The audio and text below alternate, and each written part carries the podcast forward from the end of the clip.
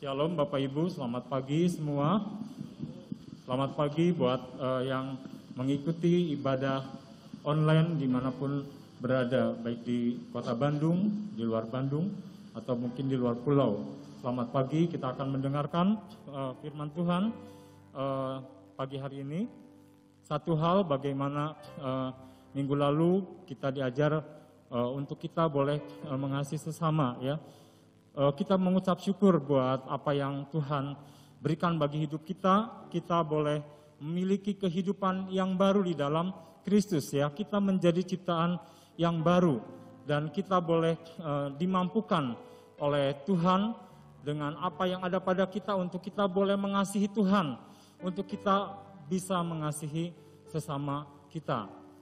Nah, pagi hari ini kita akan uh, mempelajari bagaimana hambatan-hambatan uh, di dalam kita mengasihi sesama. Nah, yang dimaksud dengan sesama dalam hal ini ya keluarga kita ya, uh, ibu bapak kita, orang tua, kakak adik, saudara kandung, ya, saudara seiman, ada banyak hal yang bisa kita nyatakan kasih kepada saudara seiman kita. Ada hal yang bisa kita nyatakan kepada uh, orang lain, ya, orang lain yang berbeda agama dengan kita, yang berbeda suku, yang berbeda budaya. Nah itulah yang dimaksud dengan sesama. Oke, kita akan. Uh, nah di sini kita akan lihat di 1 Yohanes 4 ayat 8. Kita akan baca ya. Barang siapa tidak mengasihi, ia tidak mengenal Allah. Sebab Allah adalah kasih. Ya, satu hal bagaimana Allah adalah kasih. Kasih Allah itu ada di dalam hidup kita. Kalau kita bilang bahwa kita mengenal Tuhan, maka perwujudannya adalah kita dengan kita mengasihi sesama kita. Jadi kita nggak bisa bahwa e, kalau kita bilang e, mengenal Tuhan, tetapi tidak mengasihi. Ya, jadi Uh, di sini tegaskan bagaimana barang siapa tidak mengasihi, ia tidak mengenal Allah.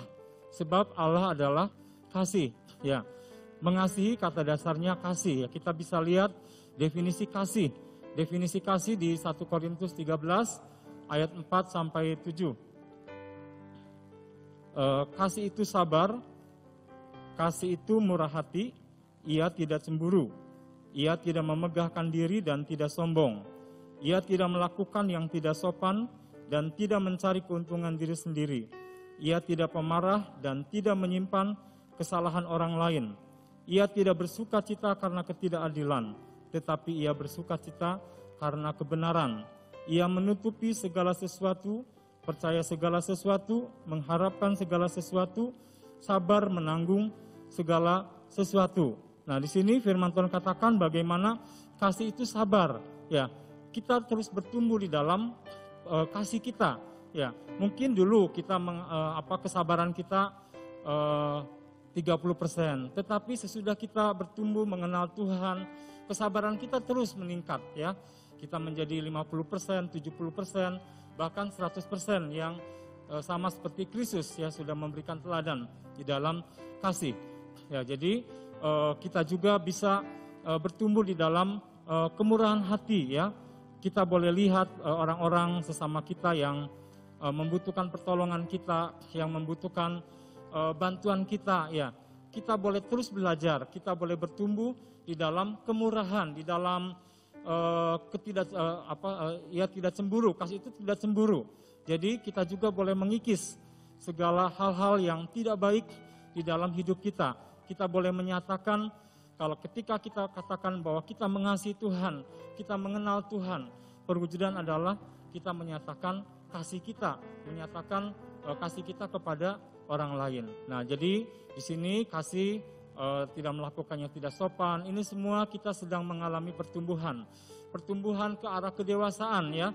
Jadi ini semua bisa kita lakukan, kita terapkan di dalam kehidupan kita sehari-hari. Nah, di sini kita mau sekarang hari ini belajar bagaimana uh, hambatan untuk mengasihi sesama. Nah, di dalam realita kehidupan sering kali uh, walaupun kita bilang ya kita mengasihi, tetapi sering kali ada kalanya kita masih egois ya karena uh, sifat dasar kita uh, sering kali ingin menyenangkan diri kita sendiri. Ya, ada beberapa hal hambatan uh, yang uh, di mana kita untuk mengasihi sesama ada hal-hal yang harus kita uh, perhatikan. Yang pertama, uh, bagaimana di dalam 1 Yohanes 2 ayat 15 sampai 16 kita akan baca. Di sini yang pertama mencintai dunia ya. Jadi hal-hal yang menghambat untuk kita mengasihi Tuhan adalah kita mencintai dunia. Ayat 15 ya. Janganlah kamu mengasihi dunia dan apa yang ada di dalamnya. Jikalau orang mengasihi dunia, maka kasih akan Bapa tidak ada di dalam orang itu. Sebab semua yang ada di dalam dunia, yaitu keinginan daging dan keinginan mata, serta keangkuhan hidup, bukanlah berasal dari Bapa, melainkan dari dunia. Nah, firman Tuhan dengan jelas katakan, janganlah kamu mengasihi dunia dan apa yang ada di dalamnya. Jikalau e, orang mengasihi dunia, maka kasih akan Bapa tidak ada di dalam orang itu. Ya, jadi e, mengasihi dunia ya cenderung bagaimana kita mengasihi diri kita sendiri. Kita bersifat egois ya. Lalu kita dikuasai oleh hawa nafsu untuk memuaskan diri kita sendiri.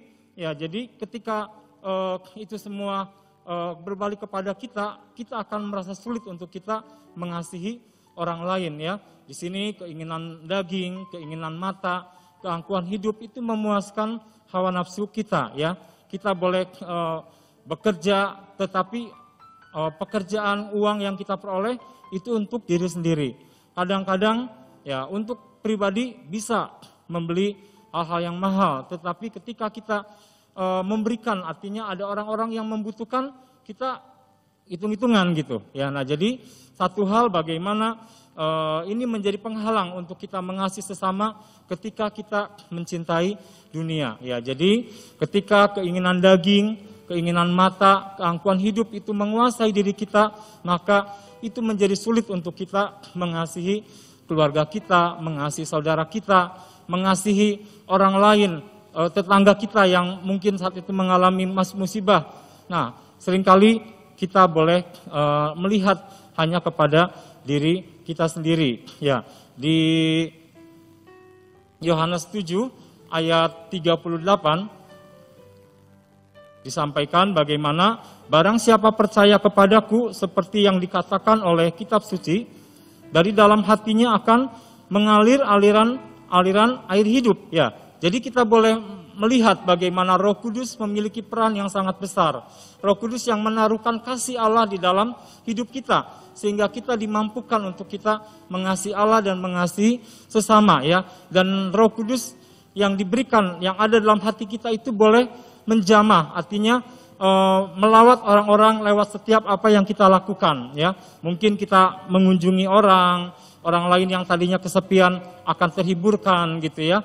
E, kita mungkin bisa e, memberikan bantuan bantuan lewat korban bencana alam ataupun hal-hal yang lain. Ya, bersyukur di gereja kita GKKDBP ya kita melihat bagaimana perwujudan kasih kepada sesama itu Tuhan ya gerakan kepada hamba-hambanya ya.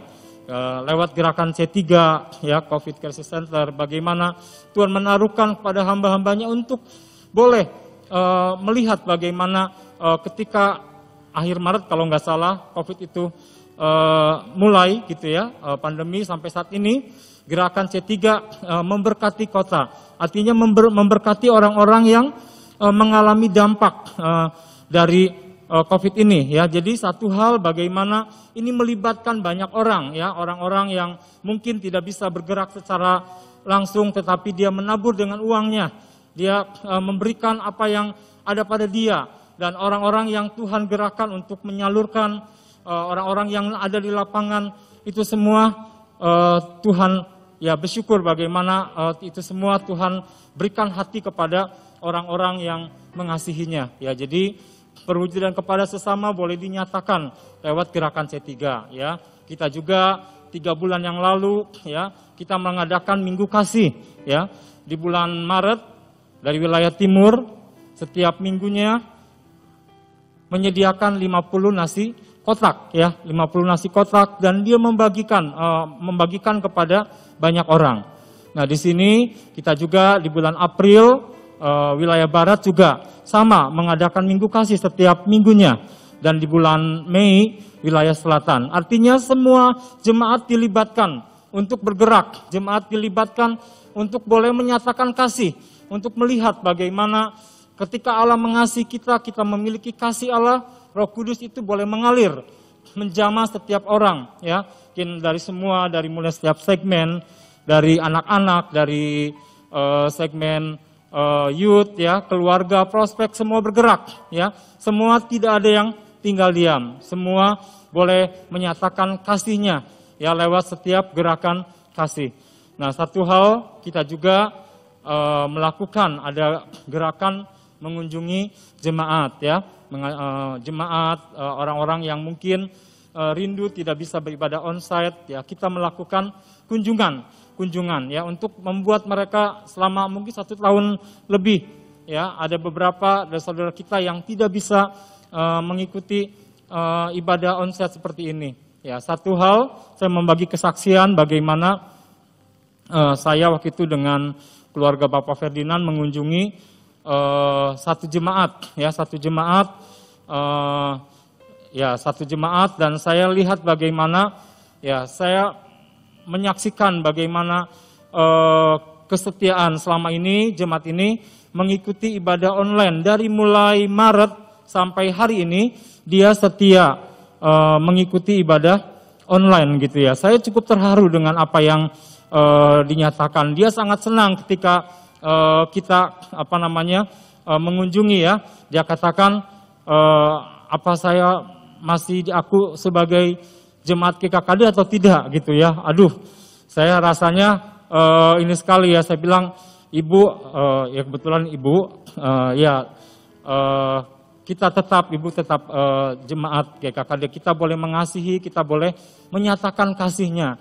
Dan satu lagi yang membuat saya terharu, bagaimana dia setia. Walaupun dia tidak ibadah onset, dia uh, setia mem, apa, mengumpulkan perpuluhan setiap bulannya. Ya, waktu itu uh, pas kita datang, kita datang enam bulan sesudah ibu ini mengumpulkan perpuluhan dan dia menitipkan kepada uh, kita ya kepada saya dengan uh, keluarga Pak Ferdinand ya. Dan kita boleh menyampaikan kepada kantor gereja. Ya jadi saya lihat bagaimana kesungguhan hatinya bagaimana kerinduan hatinya uh, untuk beribadah onsite. Tapi karena keadaan ya kita juga nggak uh, bisa ya uh, dibatasi dengan kondisi-kondisi apalagi usianya sudah lanjut ya. Jadi saya juga rindu artinya semua kita boleh e, melihat bagaimana di luar sana ada banyak orang, e, ada banyak yang membutuhkan ya perhatian kita, yang membutuhkan kasih kita ya. Satu hal bagaimana kita juga perlu berhati-hati dengan hidup kita ya. Mungkin kita bisa berlaku ramah kepada Eh, teman-teman kantor kita, ya kita bisa berlaku ramah terhadap saudara seiman kita. Kita bisa berlaku ramah kepada orang-orang yang baik dengan kita. Tetapi kadang-kadang secara manusia ya orang-orang yang terdekat dengan kita kadang-kadang kita abaikan ya.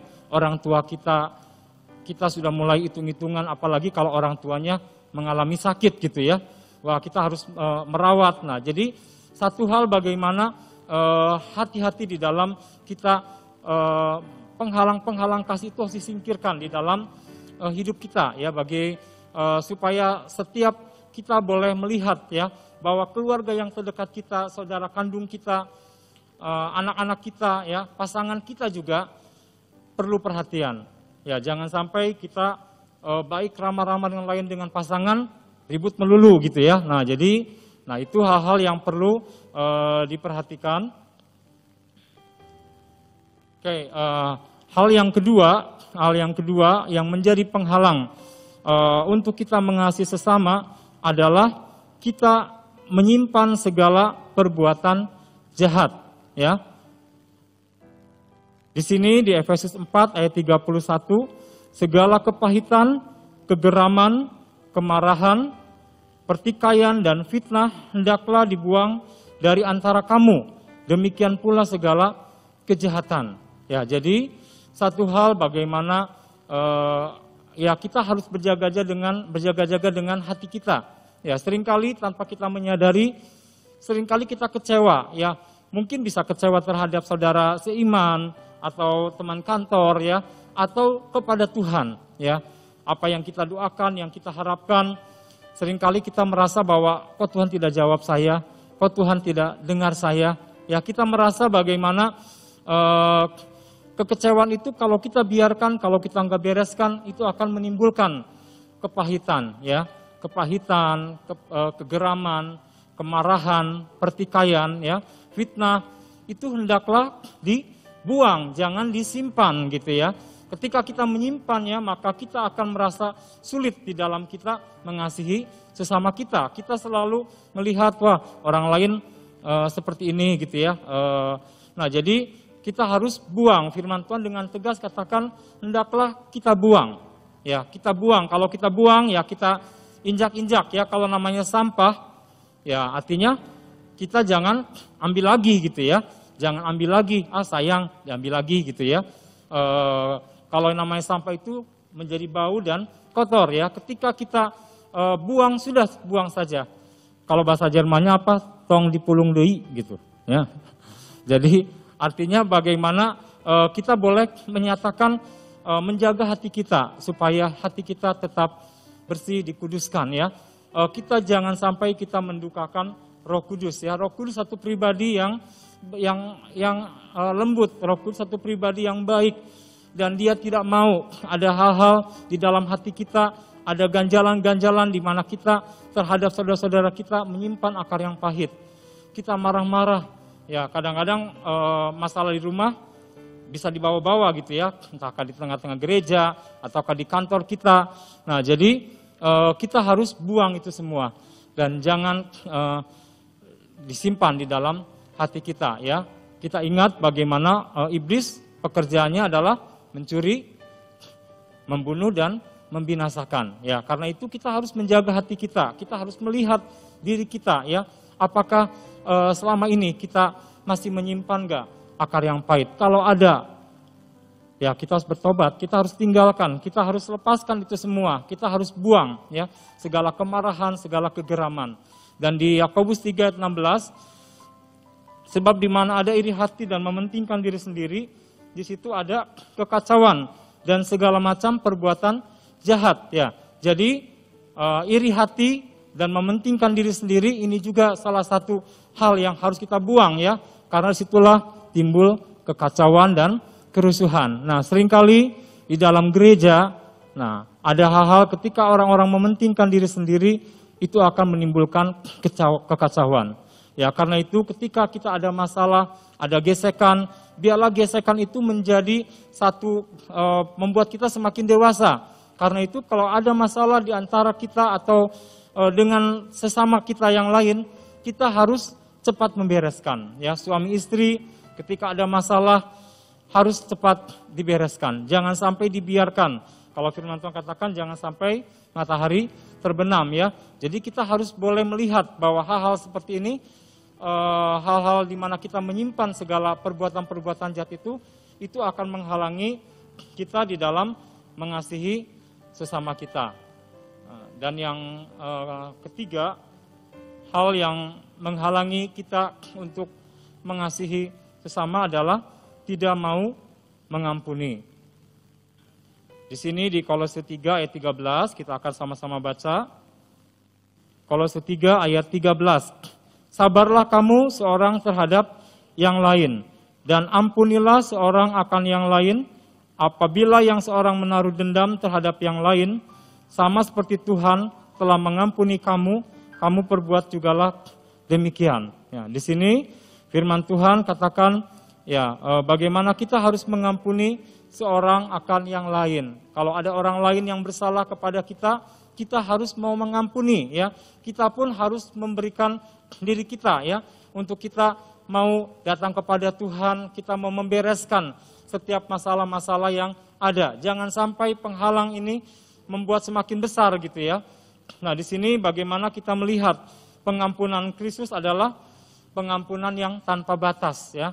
Jadi eh, sejauh barat dengan timur katanya ya pengampunan Tuhan Jadi artinya ketika kita mengampuni uh, orang lain yang bersalah kepada kita, kita memberikan pengampunan sama seperti Kristus mengampuni kita. Ya, artinya pengampunan yang tidak terbatas ya. Uh, di sini di Matius 18 ayat 21 dan 22 ya suatu saat Petrus berkata kepada Yesus ya uh, Tuhan sampai berapa kali aku harus mengampuni saudaraku jika ia berbuat dosa terhadap aku sampai tujuh kali. Ya artinya uh, di dalam pemikiran uh, Petrus bagaimana uh, ya kalau budaya kita kadang-kadang uh, mungkin satu kali uh, dia berbuat salah pada kita, oke okay, dimaafkan. Dua kali dimaafkan ya. Nah tiga kali lihat aja nanti gitu ya. Nah jadi uh, ya artinya memberikan batas maksimal ya tiga kali mungkin lima kali atau sampai tujuh kali. Jadi menurut pemikiran Petrus tujuh kali itu sudah batas pol-polnya lah untuk kita uh, orang lain berbuat uh, salah kepada kita ya. Tetapi Yesus dia berkata kepadanya, bukan, aku berkata kepadamu bukan sampai tujuh kali, melainkan tujuh puluh kali tujuh kali. Ya artinya, ya pengampunan Kristus itu adalah sangat, ya artinya Yesus mengajarkan kepada kita untuk mengampuni tanpa batas. Ya kita tidak bisa hitung-hitungan dengan uh, orang lain. Kita catat ya, Yesus saja melupakan ah, kalau kita um, berdosa ketika kita minta ampun kepada Tuhan, Tuhan memberikan jaminan pengampunannya kepada kita dan Tuhan tidak mengingat-ingat lagi dosa kita. Ya, jadi waktu kita datang, ya kita boleh uh, melihat bagaimana pengampunan Kristus itu boleh nyata di dalam hidup kita. Ya, jadi kita boleh uh, minta Roh Kudus ya memberikan pertolongan kepada kita ketika kita sulit untuk memaafkan atau mengampuni orang lain yang bersalah kepada kita. Ya, jadi kita lihat bagaimana uh, sesama ini adalah bisa saja di dalam keluarga kita terjadi uh, ada masalah, ada hal-hal yang harus dibereskan. Nah, baiklah kita saling mengampuni suami istri ketika ada hal-hal yang salah, ada hal-hal yang tidak sependapat ya. Uh, baiklah salah satu dari, dari suami istri ini boleh mengalah, artinya memberikan ya pengampunan. Artinya ada satu hal di mana semuanya hubungan itu harus dibereskan. Ya, ketika Yesus memulihkan uh, mengampuni maka orang-orang yang berdosa sekalipun dia akan mengalami kehidupan di mana hidupnya disucikan oleh darah Yesus. Begitu juga dengan hidup kita.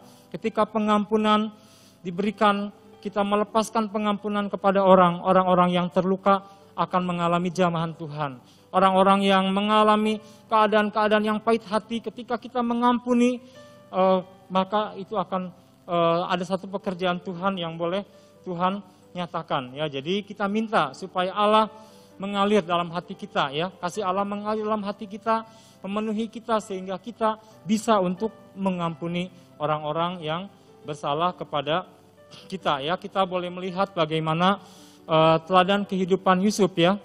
Nah Yusuf di tengah-tengah uh, hidup di dalam iri hati saudara-saudaranya. Ya, Yusuf menjadi anak kesayangan uh, dan itu menjadi iri hati dari saudara-saudaranya. Saudara-saudaranya uh, mau menyingkirkan ya uh, Yusuf dan akhirnya dibuang ke sumur, dibuang ke sumur, terus dijual ke orang Midian sampai akhirnya dibawa ke Mesir ya. Tuhan terus menyertai Yusuf di dalam perjalanannya bagaimana akhirnya uh, Yusuf juga tinggal menjadi uh, ya kuasa atas rumah Potifar. Ada banyak hal terjadi di dalam kehidupan Yusuf. Ya, Yusuf dia ya mengalami fitnahan dari tante Potifar sampai akhirnya dia harus mengalami di penjara. Ya, tetapi Yusuf di dalam penjara pun bagaimana dia mengasihi Tuhannya, dia juga mengasihi sesamanya. Dia melakukan yang terbaik bagi sesamanya. Uh, ada juru minuman, juru roti, uh, yang datang curhat sama dia, akhirnya lewat uh, ditafsirkan mimpinya betul apa yang dikerjakannya. Tetapi uh, juru minuman akhirnya apa? Melupakan Yusuf. Ya, jadi Yusuf banyak sekali dihianati, Yusuf banyak sekali dilupakan. Sebetulnya kalau uh, sebagai pribadi Yusuf dia boleh memilih untuk dia sakit hati, dia bisa memilih untuk dia pahit hati dengan keadaan-keadaan kehidupan yang dia alami. Tetapi Yusuf dia mengambil untuk dia mau taat kepada Tuhan, untuk dia mau mengampuni orang-orang yang bersalah kepada kepadanya. Dan satu hal bagaimana akhirnya oleh karena kesetiaan Yusuf, penyertaan eh, pernyataan Yesus eh, penyertaan Allah terhadap Yusuf akhirnya apa Yusuf itu diangkat oleh Tuhan menjadi penguasa atas Mesir, menjadi orang kedua Mesir. Bagaimana oleh hikmatnya, oleh uh, kekuatannya uh, dia boleh memberikan uh, ya makan ya karena waktu itu ada kelaparan, jutaan kelaparan dan pada saat kelaparan tersebut saudara-saudaranya datang. Dia ingin membeli gandum kepada uh, Yusuf ya. Satu hal Yusuf tahu, Yusuf kalau saya artinya uh, lihat bagaimana sebetulnya Yusuf bisa membalas dendam ya. Semua uh, apa yang dilakukan terhadap dirinya. 13 tahun itu bukan waktu yang singkat ya, tetapi bagaimana Yusuf dengan setia dia mau taat, dia mau belajar untuk mau memilih apa yang benar yang Tuhan inginkan. Jadi Yusuf dia uh, mau uh, melupakan, artinya mau memaafkan, uh, bahkan bukan hanya memaafkan, dia mau merangkul saudara-saudaranya yang berbuat jahat terhadap dia.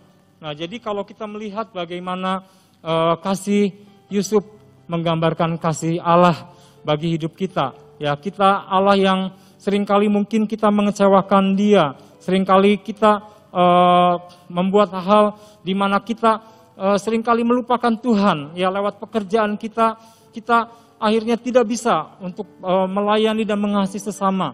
Lewat studi kita, kita uh, ya melakukan hal-hal di mana kita mengutamakan studi kita, kita melupakan Tuhan. Nah, jadi kita ingat bagaimana kasih Tuhan sangat besar bagi hidup kita. Kita boleh melihat uh, uh, banyak hal yang Tuhan sudah lakukan itu cukup bagi kita untuk kita mengasihi Tuhan ya kalau penatua Kotin bilang mengasihi Tuhan secara gila-gilaan gitu ya. Artinya kita boleh boleh mengasihi Tuhan dengan apa yang pada kita dan kasih Tuhan yang alirkan dalam hidup kita, kita boleh nyatakan kepada sesama kita. Kita boleh mengasihi orang tua kita, kita mengasihi pasangan kita, kita mengasihi anak-anak kita, kita mengasihi saudara seiman kita, kita mengasihi tetangga-tetangga kita, orang lain yang berbeda suku dengan kita. Kita boleh mengasihi, kita boleh berdoa buat mereka. Jadi satu hal eh, kita boleh simpulkan yang pertama eh, kita harus mengasihi Allah, tidak mencintai dunia dengan segala keinginannya. Ya, Roh Kudus akan berduka ketika kita lebih mengutamakan yang lain daripada Tuhan. Ya, Roh Kudus akan berduka ketika kita e, memilih untuk kita tidak mengasihi sesama kita. Yang kedua, perwujudan mengasihi Tuhan adalah dengan mengasihi sesama. Yang ketiga, untuk kita mengasihi sesama, kita harus menyingkirkan hambatan-hambatan. Yaitu yang pertama, bagaimana kita harus membuang uh, untuk kita tidak mencintai dunia ini tetapi kita memilih untuk kita mengasihi Tuhan yang uh, menyimpan segala perbuatan jahat. Ya kita boleh buang segala kepahitan kita buang segala kegeraman kita buang segala amarah kita buang segala pertikaian kita buang segala fitnah dan segala perbuatan-perbuatan jahat ya.